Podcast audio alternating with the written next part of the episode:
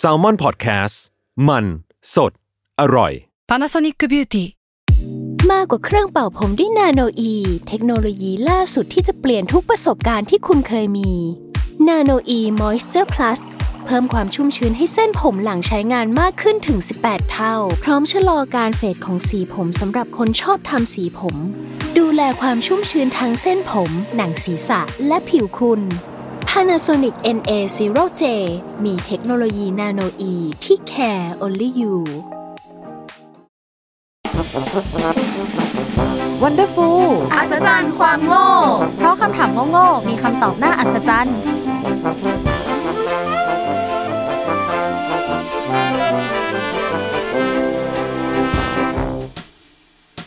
วัสดีค่ะ ยินดีต้อนรับเข้าสู่รายการ Wonderful อัศจรรย์ความโง่ เพราะคำถามโง่ๆมีคำตอบน่าอัศจรรย์ค่ะ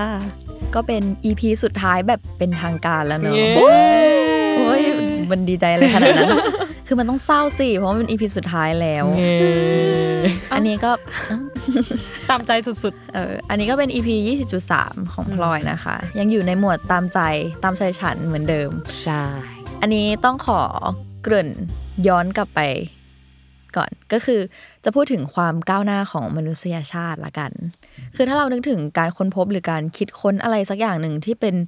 จุดเปลี่ยนของโลกนี้อะเราจะนึกถึงอะไรกันบ้าง หลอดไฟ อืม ไฟ ไฟ คือเหมือนรู้อะว่าจะพูดจะมาพูดเรื่องไฟฟ้าเนี่ยเออไม่รู้จริงๆ แต่ว่าคำถามมันหลีดไปๆเอาแบบว่าอ่า เรือเครื่องบินอะไรอย่างเงี้ยอ่าได้เอได้อต้องเป็นอย่างนั้นไม่ทันแล้วไม่ทันแล้ว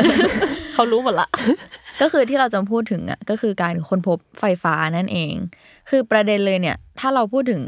พวกอุปกรณ์ไฟฟ้าต่างๆ แบบเก้าอี้ไฟฟ้าเตาไฟฟ้าอะไรเงี้ยเราก็จะเป็นอันรู้กันเนอะว่ามันสร้างขึ้นหลังจากที่มีการค้นพบไฟฟ้าแล้ว แต่ใด ๆ ก็คือเราไปเจอคำถามหนึ่งมาว่า แล้วก่อนที่เราจะค้นพบไฟฟ้าเนี่ย เราเรียกปลาไหลไฟฟ้าว่าอะไร ก็เลยแบบเออว่ะ คือถ้าเราถ้าถ้าเรายังไม่รู้จักไฟฟ้าเออเราจะเรียกมันว่าปลาไหลไฟฟ้าได้ยังไง ทุกคนคิดเออว่ะคิดว่ายังไงกัน พอจะเดาอะไรกันได้ปะคือเราคิดไม่ออกแต่เราคิดถึงมีมที่แบบว่า อะไรอะ ก่อนการค้นพบยาชาของแบบหมออะไรเงี้ยแล้วแบบหมอต้องทำยังไงก่อนอะไรเงี้ย แล้วที่แบบเป็นเป็นมีมแบบทุบคนไข้อะไรเงี้ย ทุบให้สลบก่อนเออเคยเห็นมีมแนวๆนี้เหมือนกันคือแบบก่อนการค้นพบการวิ่งคนสมัยก่อนก็คือเดิน อะไรแบบเนี้ย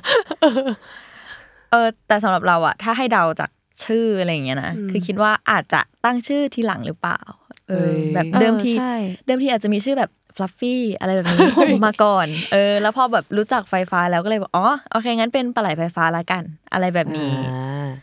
ก่อนอื่นขอพูดเรื่องคำว่า electricity หรือว่าไฟฟ้าก่อนเลยละกันก็คือ ว่าคำนี้เนี่ยมันมีแบบ มีที่มายังไงอะไรเงี้ยทำไมคำนี้ถึงสื่อถึงไฟฟ้าได้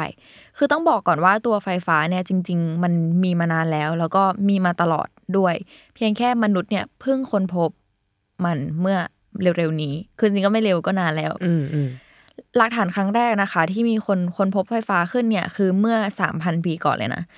มีชาวกรีกท่านหนึ่งที่เขาได้นำอัมพันธ์ไปถูกับขนสัตว์ ทีนี้พอเขาเอาไปใกล้ของเบาๆ อย่างเช่นขนนกเนี่ย มันก็ดูดขึ้นมาแบบไม่น่าเชื่อ เขาก็เลยตั้งชื่อสิ่งที่เกิดขึ้นนี้ว่าอิเล็กตรอนซึ่งแปลว่าอัมพันธ์ในภาษากรีกนะคะ จริง ๆ แล้วเหตุการณ์นั้นนะในปัจจุบันเราก็เรียกมันว่าไฟฟ้าสถิตเนาะเหมือนที่แบบเราหวีผมแล้วแบบผมติดขึ้นมาอะไรแบบนี้ แต่ว่าจุดเปลี่ยนสำคัญเลยก็คือเมื่อปี 1752 ที่เบนจามินแฟรงคลินหรือว่าที่ทุกคนรู้จักในฐานะรัฐบุรุษผู้สร้างชาติอเมริกาเนี่ย เขาได้ไปเล่นว่าวที่กลางฝน เพื่อทดสอบว่าสายฟ้ากับไฟฟ้าสถิตเนี่ยเป็นอย่างเดียวกันไหมแล้วก็ถ้าใช่เนี่ยเราสามารถเก็บลงขวดได้ไหม คือต้องบอกก่อนว่าในยุคนั้นนะเขาไม่รู้จักไฟฟ้ากันแบบจริง ๆ คือที่รู้จักก็มีแค่ไฟฟ้าสถิตนะเนาะ แล้วเขาก็ไม่รู้ว่ามันแบบหน้าตาเป็นยังไง เป็นของเหลวของแข็งหรือแบบมีสรรพคุณใช้ทำอะไร เขาก็เลยพยายามเก็บสายฟ้าลงไหเลเดนดู ซึ่งไหเลเดนมันคือ สิ่งที่เก็บ ประจุจากเครื่องกำเนิดไฟฟ้าสถิตได้จากการทดลองนี้เนี่ยก็ทำให้แฟรงคลินค้นพบความเชื่อมโยงของสายฟ้ากับไฟฟ้า แล้วเขาก็ได้ทดลองในด้านนี้มาเรื่อยๆ จนผลิตสายล่อฟ้าขึ้นมาได้ ซึ่งเป็นสิ่งที่ใช้ป้องกันแบบอาคารบ้านเรือน รวมไปถึงแบบเรืออะไรอย่างนี้ด้วยเนาะจากฟ้าผ่าโดยตรง นอกจากนี้เนี่ยเขาก็ยังเป็นคนบัญญัติศัพท์ไฟฟ้าต่างๆ อย่างเช่นคำว่าแบตเตอรี่ ตัวนำไฟฟ้าหรืออะไรประมาณนี้ด้วย แล้วก็จากการทดลองของแฟรงกินเนี่ยก็เลยถือว่าเขาเป็นคนแรกที่ค้นพบไฟฟ้าขึ้นมาเลยอะเอาเป็นว่าเรื่องไฟฟ้าก็ประมาณนี้แล้วกันเนาะมาดูเรื่องปลาไหลกันดีกว่า คือเว็บ Smithsonian เนี่ยเขาบอกว่า ถ้าเทียบจากยีนดูแล้วอะปลาไหลไฟฟ้าคือเริ่มมีวิวัฒนาการมาตั้งแต่ 7.1 พันล้านปีก่อนแล้ว ในบริเวณแถบอเมริกาใต้ ซึ่งผู้ที่ค้นพบปลาไหลไฟฟ้าก็คือคาโรลัสหรือว่าคาร์ลินเนียส นักพฤกษศาสตร์ชาวสวีเดน และเขาก็ค้นพบมันในปี 1776 หรือก็คือหลังการทดลองว่าวของเบนจามินแฟรงกินไป 24 ปีนั่นเอง น่าจะพอเดากันได้แล้ว ก็คือมนุษย์เราเนี่ยพบปลาไหลไฟฟ้าหลังจากการใช้คำว่าไฟฟ้านั่นเอง ก็คือคุณลิเนียจากเขาได้ตั้งชื่อมันว่า Electrophorus electricus หรือก็คือ electric eel นั่นเอง คือถึงแม้ว่าจากยีนจากอะไรแบบเนี้ยปลาไหลไฟฟ้าจะมีมานานแล้ว แต่ว่า ช่วงที่คนพบจริง ๆอะมันคือช่วงที่การวิจัยเรื่องไฟฟ้ามันเริ่มมาพอดี และตอนนั้นน่ะเขาก็เหมือนแบบกระตุ้นการค้นคว้าการวิจัยเกี่ยวกับไฟฟ้าด้วย ก็คือเรียกได้ว่าพอมีการค้นพบไฟฟ้าเกิดขึ้นอะเขาก็เลยได้ค้นพบปลาไหลไฟฟ้าไปด้วย อันนี้ก็ขอบคุณข้อมูลจาก Forbes นะคะ แต่ว่าประเด็นคืออะไรรู้ปะที่พูดว่าแบบปลาไหลปลาไหลอะไรเงี้ยมาทั้งหมดอะอืมปลาไหลไฟฟ้าอะมันไม่ใช่ปลาไหลเว้ยแต่ว่ามันคือปลาใบมีด คือมันแบบเป็นคนละสปีชีส์กันเฉยๆ แล้วก็จริง ๆ สายพันธุ์ของปลาไหลไฟฟ้า มีความใกล้เคียงกับปลาดุกมากกว่าปลาไหลด้วย แต่ว่าที่ได้ชื่อปลาไหลมาเนี่ย เพราะว่าลักษณะภายนอกล้วนๆ คือแบบมีลักษณะตัวยาวใช่ไหมเออ ใช่ ก็เลยแบบเรียกว่าปลาไหล เออ คือตอนเนี้ยเราเปิดรูปปลาไหลไฟฟ้าดูอยู่อะแล้วเรารู้สึกว่ามันเหมือนปลาดุกมากอะเออ อาจจะเป็นเพราะว่าเออรูปร่างที่มันเหมือนงูด้วย แต่ว่าอยากรู้ว่า ปลาไหลไฟฟ้าก็คือคนละสปีชีส์กับปลาไหลที่เรากินเลยใช่ปะใช่ อ่า แสดงว่าเราก็กินปลาไหลไฟฟ้าไม่ได้ เออไม่รู้อะ อันนี้ก็ไม่แน่ใจเหมือนกันนะคะใครเคยกินปลาไหลไฟฟ้าก็มาก็มาบอกกันด้วยแล้วก็มีอีกเรื่องหนึ่งที่เราสงสัยขึ้นมาก็คือ แล้วปลาไหลไฟฟ้ามันมีไฟฟ้า มันผลิตไฟฟ้าหรือว่ามันแบบไปโดนไฟฟ้าอะไรมาได้ยังไงเออเออสงสัยเหมือนกัน เออ คือจริง ๆ ต้องบอกว่าแบบ นอกจากปลาไหลไฟฟ้าก็มีสัตว์อีกหลายชนิดรวมถึงมนุษย์เราด้วย ที่สามารถแบบผลิตไฟฟ้าได้ในร่างกายเราอะไรเงี้ยแต่ว่าที่เราเรียกว่าปลาไหลไฟฟ้า เพราะว่ามันมีมันสามารถผลิตไฟฟ้าได้มากกว่าสัตว์ชนิดอื่นจำนวนมาก ก็คือแหล่งกำเนิดของไฟฟ้าในร่างกายจริง ๆ มันก็คือจากเซลล์ประสาทแล้วก็เซลล์กล้ามเนื้อตามปกติเลยที่แบบมนุษย์เราก็มีอะไรเงี้ยแต่ว่า ของปลาไหลไฟฟ้ามันเชื่อมโยงกับระบบประสาทแบบพิเศษทำให้มันสามารถสั่งการเซลล์ทั้งหลายให้ทำงานพร้อมกัน แล้วก็ปล่อยไฟฟ้าออกมาได้ คือถ้าเทียบอะการที่ปลาไหลไฟฟ้า ปล่อยไฟฟ้าออกมา มันเป็นหลักการเดียวกับที่เราสามารถแบบเบ่งกล้ามได้อะอืมอืมซึ่งไฟฟ้าที่ปลาไหลสร้างขึ้นเนี่ยมันมีมากถึง 500 โวลต์ในขณะที่แบบการจ่ายไฟของบ้านเราอะมันมีประมาณ 220 โวลต์เท่านั้น เออ ก็คือแบบปลาไหลไฟฟ้าสร้างไฟฟ้าได้แรงกว่าที่ที่บ้านเราใช้กันอีกอะโหแล้วทีนี้แบบการที่ปลาไหลไฟฟ้ามันออกล่า คือแบบเท่มากเหมันปิกาจู คือมันจะปล่อยแบบกระแสไฟฟ้าออกไปให้เหยื่อติดสตันท์แล้วก็แบบกินเลยโว้เออ อันนี้ก็ขอบคุณข้อมูลจากแบรนด์ติงด้วยนะคะ เหมือนเอาเครื่องช็อตไฟฟ้าแบบไปจี้อะเออแล้วก็แบใช่บกินเลย ทุกคนคิดว่าไงกันบ้างกับเรื่องนี้ เออ แต่ว่าตลกดีเหมือนกันที่แบบ เพิ่งมีการค้นพบปลาไหลไฟฟ้าอืมหลังจากที่ค้นพบไฟฟ้า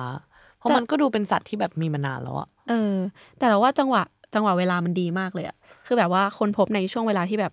เออไม่ได้ไม่ไม่ได้ห่างกันขนาดนั้นอะไรอย่างเงี้ยแล้วก็เอออยู่อยู่ก็ได้ชื่อขึ้นมาเลย แต่ที่ชอบที่สุดในเรื่องเนี้ยคือ เราชอบชื่อปลาไหลอะที่เป็นชื่อภาษาอังกฤษอะเออ มันดูแบบ electric electric เออ eel เออ มันดูแบบเอ้ยเท่อะเออ มันดูแบบปิกาจูอะ ฟ้าแสนวอเออเรื่องจริงๆมันมีอีกคำถามหนึ่งที่เราแบบนึกขึ้นมาได้เว้ยว่าแบบเหมือนเวลาเรามีน้ำท่วมหรืออะไรเงี้ยเขาก็จะบอกว่าห้ามไปอยู่ใกล้สายไฟนะอะไรเงี้ยเพราะมันจะช็อตก็เลยรู้สึกว่า เอ้ย แล้วแบบมันปลาไหลไฟฟ้ามันไม่ช็อตตัวเองเหรอ ถ้าเกิดมันแบบปล่อยกระแสไฟฟ้าออกมาตอนที่อยู่ในน้ำคือคำตอบก็คือจริง ๆ มันสามารถช็อตตัวเองได้ถึงตายเลย แต่ว่าสาเหตุที่มันไม่เป็นอย่างนั้นเนี่ย เพราะว่าปกติไฟฟ้ามันจะวิ่งจาก ขั้วลบไปขั้วบวก ซึ่งหัวของมันอะคือขั้วบวก แล้วก็หางคือขั้วลบ แปลว่ามันจะปล่อยไฟฟ้าจากหาง แล้วแบบกระจายออกไปในน้ำรอบๆ จนจางมากแล้วอะถึงจะกลับมาที่หัว แล้วก็อีกคำถามหนึ่งที่แบบมันแบบแวบขึ้นมาแล้วแล้วแบบปลา มันไม่ตายทั้งหน้าน้ำหรออะไรแบบเนี้ยก็คือกระแสไฟฟ้าที่ปล่อยออกมา มันไม่ได้แบบเยอะขนาดนั้น มันมีแค่รอบตัวของปลาไหลไฟฟ้าเท่านั้น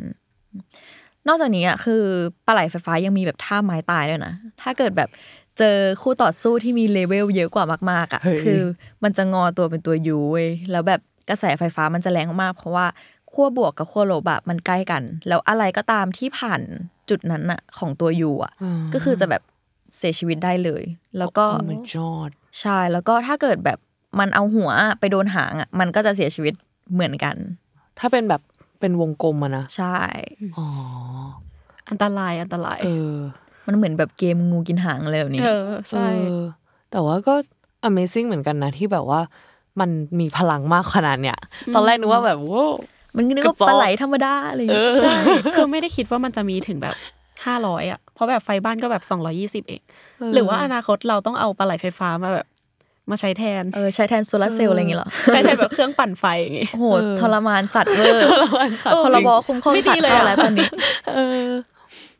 ก็เรื่องของปลาไหลไฟฟ้าก็มีประมาณนี้นะคะ ก็หวังว่าจะคลายความสงสัยของทุกคนไปได้เนาะถ้าใครมีข้อมูลเพิ่มเติมหรือมีแบบความรู้อะไรก็คอมเมนต์มาบอกกันได้นะคะ ก็เป็น EP สุดท้ายแล้วอะเนาะก็เออยังไงก็ขอขอบคุณผู้ฟังดีกว่า ที่แบบว่า ติดตามมาตั้งแต่ซีซั่นแรกแล้วหรือว่าตั้งแต่แบบตอนแรก ๆ เลย ซึ่งก็เป็นพอดแคสต์ที่เริ่มมาจาก intern ตัวเล็กๆ พวกเราห้าคนเนาะใช่คือตอนที่ลง EP แรกอะ EP พฤติกรรมอ่าหมวดพฤติกรรมคนอะมีคนมาคอมเมนต์ประมาณว่า เอ้ยกลับมาแล้วดีใจจังเลยอะไรอย่างเงี้ยเออพวกเราก็ดีใจด้วยเหมือนกันใจฟูใช่ใช่ก็ถ้าอยากให้มีซีซั่นใหม่ก็คอมเมนต์อีกนะใช่แต่ว่าตอนนี้ก็ขอบคุณมากๆก่อนดีกว่า อ่าที่แบบว่าติดตามมาตลอด